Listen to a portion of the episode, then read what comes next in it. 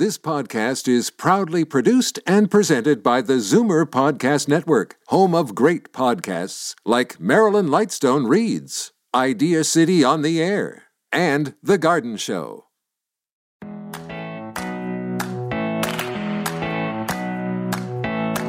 Good morning and welcome to episode number 75 of Go To Grandma. Hi, it's me. I'm not the problem. I'm Kathy Buckworth, your go to grandma. Those of you who are music lovers or who can't escape the barrage of music from your kids or grandkids might recognize that opening from a Taylor Swift song. My three year old grandson is a Swiftie. His mom, my daughter, is potentially Taylor Swift's biggest fan. She plays her music constantly, and as a result, Owen can sing along to most of her songs. Growing up, I might have had to listen to my dad playing Herb Alpert and the Tijuana Brass on his LP, or maybe some Peggy Lee. Hey, Big Spender is ingrained in my brain. Did I mention my dad was a bankruptcy trustee? My kids have a mixture of music in their background, from Sharon Lois and Bram through to the Bee Gees, and much to their dismay, the Carpenters. But one of my kids has inherited my high school favorite group, Queen. Music unites us, it divides us. I cannot with my son's love of Fetty Wap or my other son's love of country music, but it also defines us and how we think. Music was a huge part of author Adriana Barton's life, and her book, Wired for Music A Search for Health and Joy Through the Science of Sound, is not only a fascinating read, it's also a great comfort to those of us who took piano lessons at six and played the clarinet and alto sax in school and thought it was all for naught. It stays with us. I know the sound of my then six year old kid playing violin will stay with me forever as well. I'm talking to Adriana today about the effect of music on your body and brain. While I wasn't able to master anything musically, my love of the written word has stayed with me since I wandered into the children's room at the library near our house in Winnipeg. I've written six books, but I've probably read about 60,000. How do we become voracious readers, and how can we pass this to our grandkids? Susan Jasper is the executive director and founder of Telling Tales, a charity committed to encouraging grandparents to foster a love of reading in their grandkids. She'll share some of her favorite books to get you started. And as we build our future readers, we segue smoothly into our Take 5 with RBC interview this week, which is all about RBC Future Launch, RBC's largest ever financial commitment to help young people, like our kids and grandkids, prepare for the future of work. I foresee that this will be a conversation you won't want to miss. I also predict that this won't be my first cup of coffee and that you will stay tuned for the next half hour. I'm Kathy Buckworth. You're listening to Go To Grandma, and Adriana Barton is up first. Adriana Barton is a journalist, author, and former staff reporter at the Globe and Mail covering health. Earlier in life, she spent 17 years studying to become a classical cellist, starting at the age of five. Intensive music training left her with physical injuries and a growing confusion about what music was really for. Years later, as a health journalist, she kept seeing remarkable studies about music's effects on the human body and brain. As she found her way back to music, she blended her research and insights in her new book, Wired for Music A Search for Health and Joy Through the Science of Sound. Good morning, Adriana. Thank you so much for being on the show today. It's my pleasure, Kathy. I totally enjoyed reading your book. It was so interesting to me as someone who suffered through piano lessons as a 10 year old to discover that hopefully those lessons, still at the age of 59, might not have been all in vain. well, that's what I noticed in the research that some of the benefits seem to persist long into adulthood. Absolutely. And, and I'm just going to read a quick quote of your book to sort of set the tone here.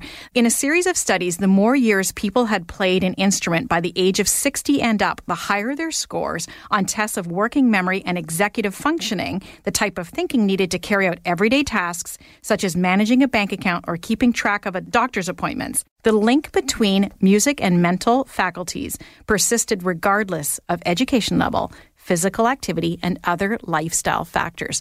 So interesting.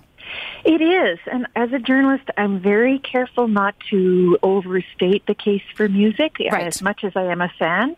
So that is very compelling research. I think a lot more needs to be done because mm-hmm. although they did their best to control for different factors that might explain the benefits found, you never know if there could be something else at work, but mm-hmm. certainly it's promising for those of us who took music lessons early in life.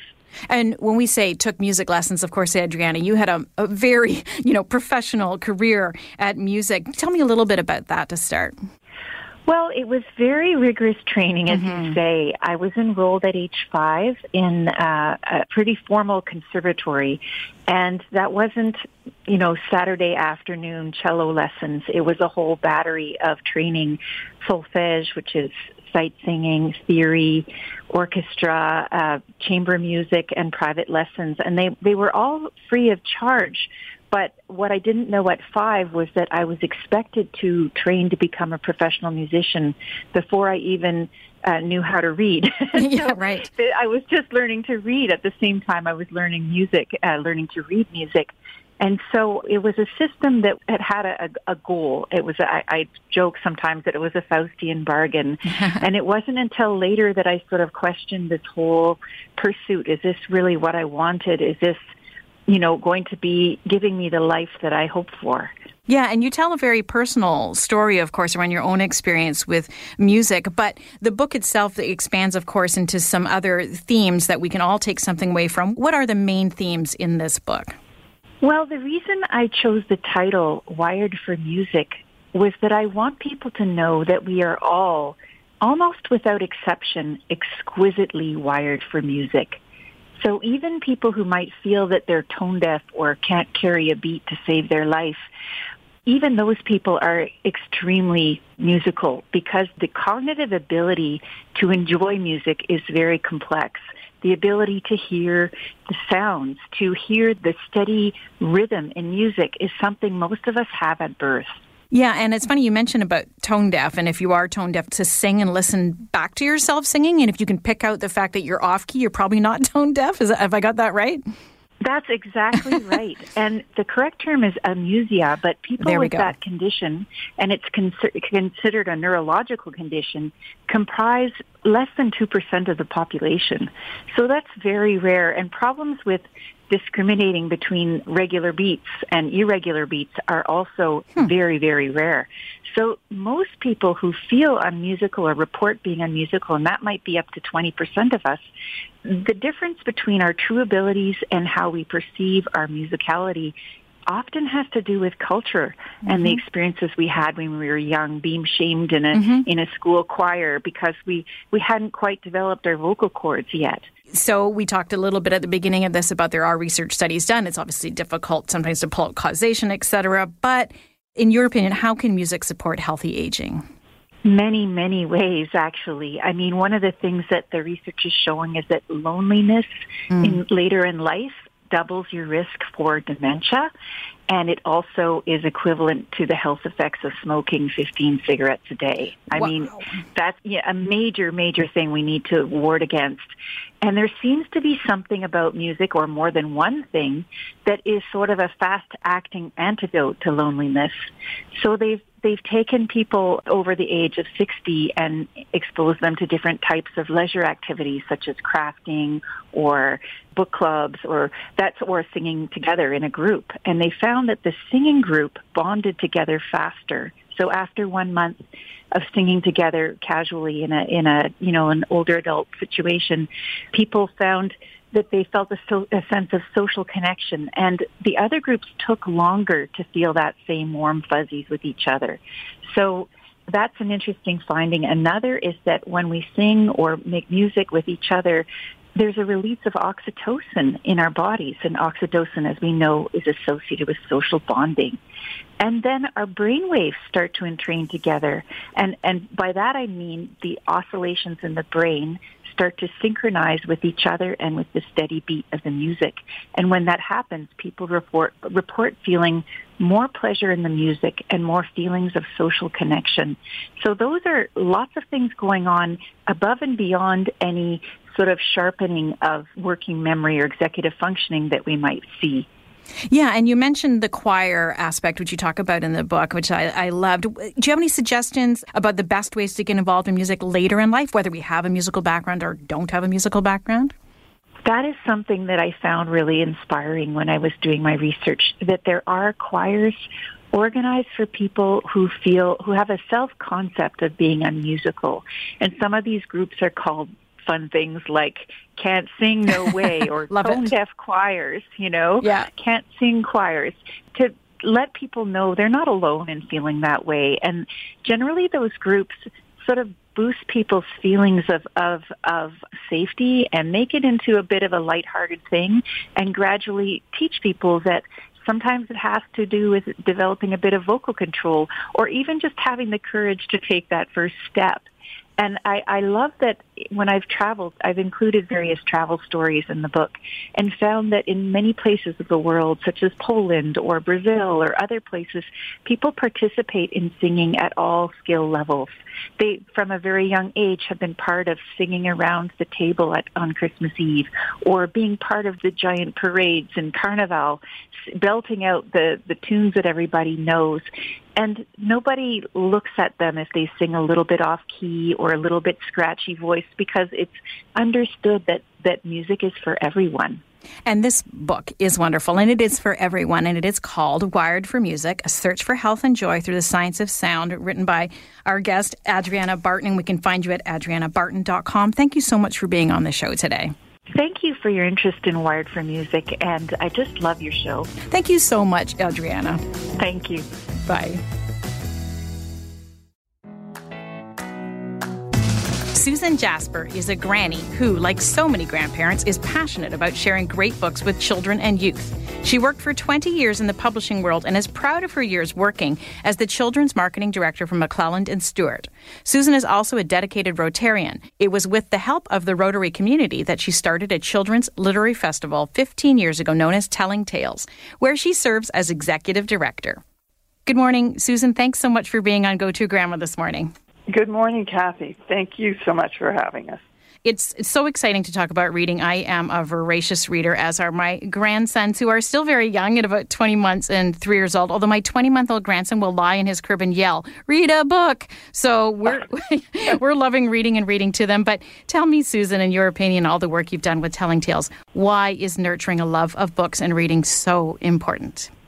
Oh, it's so important on so many levels. I mean, reading it really is the golden key. It's the foundation of of all learning. So, if you can awaken that love of reading, which you've obviously done a great job of doing, it's going to help them so much. Not just in school, but you know, throughout their lives. It's it's just to awaken a passion that. Uh, it's such an affordable way to enter self-entertain. Yeah, it's such an affordable way is key. I mentioned in my intro that I used, I mean, I used to live at the library, and I still do. This doesn't have to be an expensive venture. Exactly, exactly. All the books, and, and you know, there's so much knowledge with your local librarian that can help you to find the right books. But uh, you know, there's it's anything we can do to help you know uh, trigger their imagination and foster that ima- imagination. It's such an important muscle that we've been given and, and it's exercised so beautifully when you're reading and talking about a book so much more than, you know, a, a passive experience watching the screen. And I think uh, it's so important these days too that books help us to just awaken that those social and emotional skills that are so important. So when you can see, we always talk about windows and windows and mirrors, mm-hmm. when you can see into another life uh, that's similar to yours or different than yours and empathize. You know, that really, really helps build compassion, which is, which is so important. But I think the, the grandparent experience, it was one of the great joys is, that you've done is, is just to help children to associate um, reading with a special, special time where they can cuddle up and have a giggle together. And, and if, if you can, you know, make that connection that books are just one of the most special times we have as grandparents or parents bonding, then, then I think that's half the battle. That they'll always remember that. I agree. And I love what you say about social messaging as well. I know I used to read my grandson when he was just a teenier, the three year old, a book called Baby Feminist, which I love that there's books now. And there's one that we read called The Knight and the Prince. So it's breaking up some of those heteronormative things as well. When the kids are young, they don't even know really they're getting this wonderful messaging through the stories that we tell them. It's so true. And the books are getting so exciting for this, the messaging too. it's just so, wonderful, wonderful things happening in the publishing world there. Absolutely, absolutely. Now, tell me a little bit before we get into some books that you recommend. Um, tell me a little bit about telling tales for our listeners that don't know anything about it. I would love to. So Telling Tales began 15 years ago as a festival, and it was inspired very much by Rotary. I'm a Rotarian, and they really believe in the importance of literacy. It's a great, a great equalizer to this. So we began this festival, and the festival goes on this year. It'll be at the Royal Botanical Gardens in September. It's free, and uh, and when people think of telling tales, they think of the festival first, and and it's it's a wonderful, wonderful grandparent parent experience where we showcase over 35 of Canada's top children's authors, illustrators, storytellers, and musicians, and we we, we really, really focus on the Canadian because there's they need a platform, and there's so much talent there.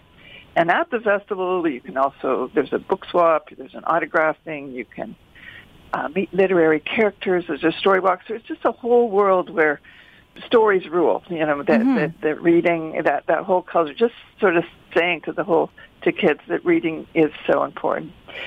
And then we've grown from there, uh, so that there, there's offerings all year round. Anytime you can hop on our reading list and search by age or theme or author, illustrator, and find books that have been curated by our friends at the Hamilton Public Library, and you can really count on finding quality there. Oh, that's so cool. Yeah. Yeah, that makes yeah. it easier. And we can go to tellingtales.org for that. But before we go there, tell me about some of, you know, your books that you've discovered as a granny. You have, I think you said, a five year old grandchild. So books that you would like to recommend for maybe a preschool kindergarten child. I would love to share. Uh, my experience has been interesting because my grandson's slightly on the spectrum, mm. so it's been speech delayed. So here I am with thousands of books and ready to read them. And, you know, at first, you know, it was a bit of a journey to get him talking and the words are coming now. It's so, so exciting. But one of the books that, one of the most simple things, uh, is helping books that rhyme and mm. getting them to help finish the sentence. So it was just the most exciting moment for a granny for me when we were reading the classic Dennis Lee Alligator Pie. Nice. And when he could finally finish, you know, give away the green grass, give away the sky, but don't give away my. And if you pause and, and let them finish it, it's so exciting when they they know the rhyme and fill in. So. So that has been a true classic. And there's an illustrator called Cale Atkinson whose books we have so many books, and uh, we have books in the kitchen, books in the bathroom, books in the car. Perfect. but my grandson is always drawn to the Cale Atkinson illustrations because they're they're so funny and there's so much detail.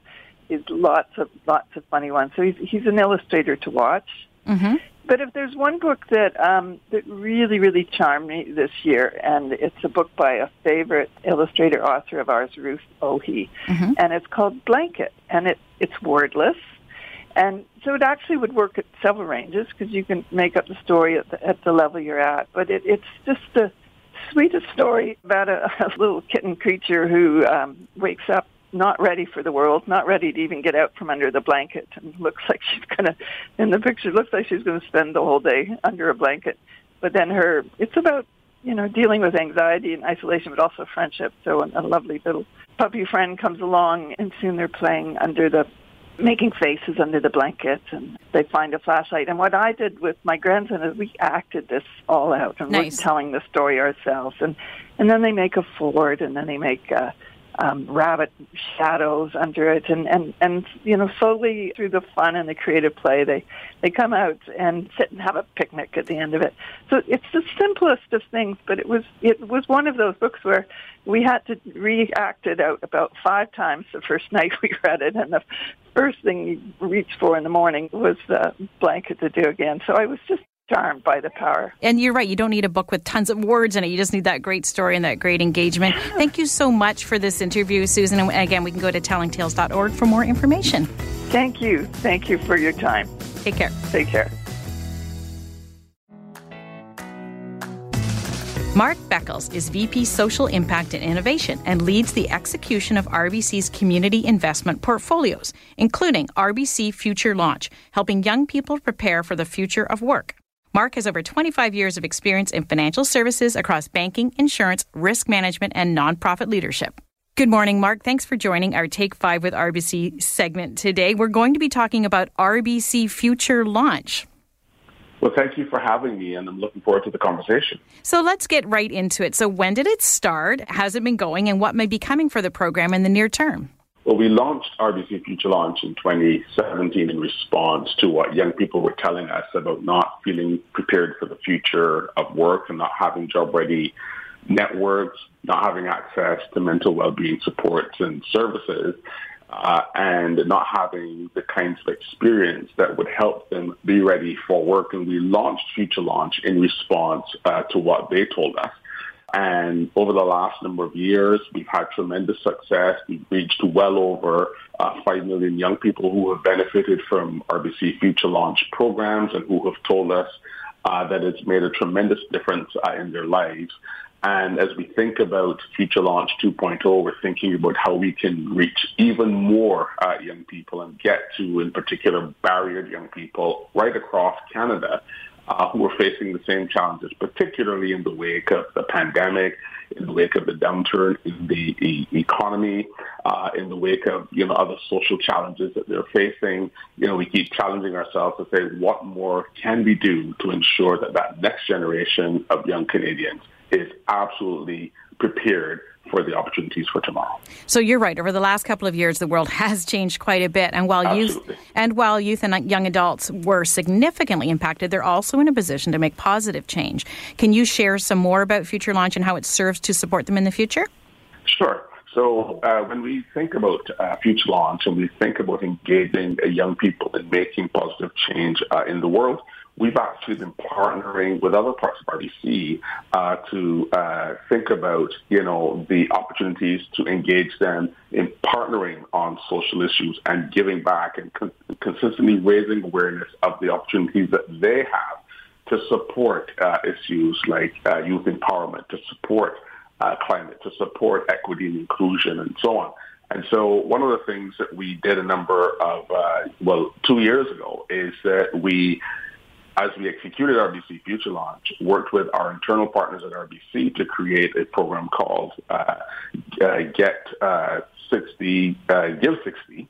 And what that allowed young people to do was to donate $60 to a charity of their choice to support, uh, you know, issues and, and concerns uh, that matter to them uh, in order to continue to fuel economic and social prosperity. And that program has worked exceptionally well.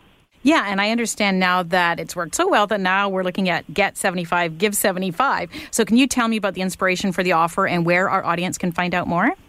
So, you know, it's a great question because what we realized, just based on the response uh, from young people, that we had an opportunity to do even more. So uh, Get 75, Give 75 can be found at rbc.com uh, forward slash Get 75, Give 75.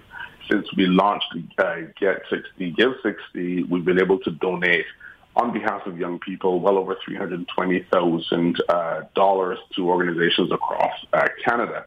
And once again, what we learned through this is the top causes that matter to young people are mental health, uh, climate, and other social and economic uh, uh, issues. with the high success and engagement of the campaign in its first year, we realized that we had an opportunity to increase the amount that we could commit uh, to this and again engage young people in advancing our social purpose. It's such a terrific program for our kids and, of course, for our grandkids as well. Thanks so much for sharing that information today, Mark. Really appreciate it. And again, the website is rbc.com slash get75, give 75. Thanks so much for having me. Life can only be understood backwards, but it must be lived forwards. Bet you didn't think you'd get Kierkegaard so early on a Saturday morning, did you? As we move forward to next week's show, I'd like to thank Adriana, Susan, and Mark for helping us to see what we do as grandparents and as people matters, not only to us, but to future generations. And now back to the future as we look at next week's guests. Author Ann Douglas is back on the show as we delve deeper into her book, Navigating the Messy Middle. This time, we're going to look at the importance of female friendships after the age of 50 and how we can lift each other up through this extraordinary time of our lives. Sherilyn Starkey decided to do something extraordinary when she launched her podcast, 50 Women Over 50. I was lucky enough to be interviewed by Sherilyn for this podcast, joining a cast of other women who, like me, are happy to share the view from here. I turned 60 in April, so maybe I'll have to encourage Sherilyn to start a 60 over 60 podcast then. And as I approach 60, I'm reminded that everything changes, including the way we live and where we live. Our Take 5 with RBC interview next week is all about aging in place. So I need you to be in place to hear that one as well. And finally, some big news to share with you all. In May this year, I'm going to become a grandma of three. Big brothers Owen and Cam will be welcoming a little sister, and we all couldn't be more excited.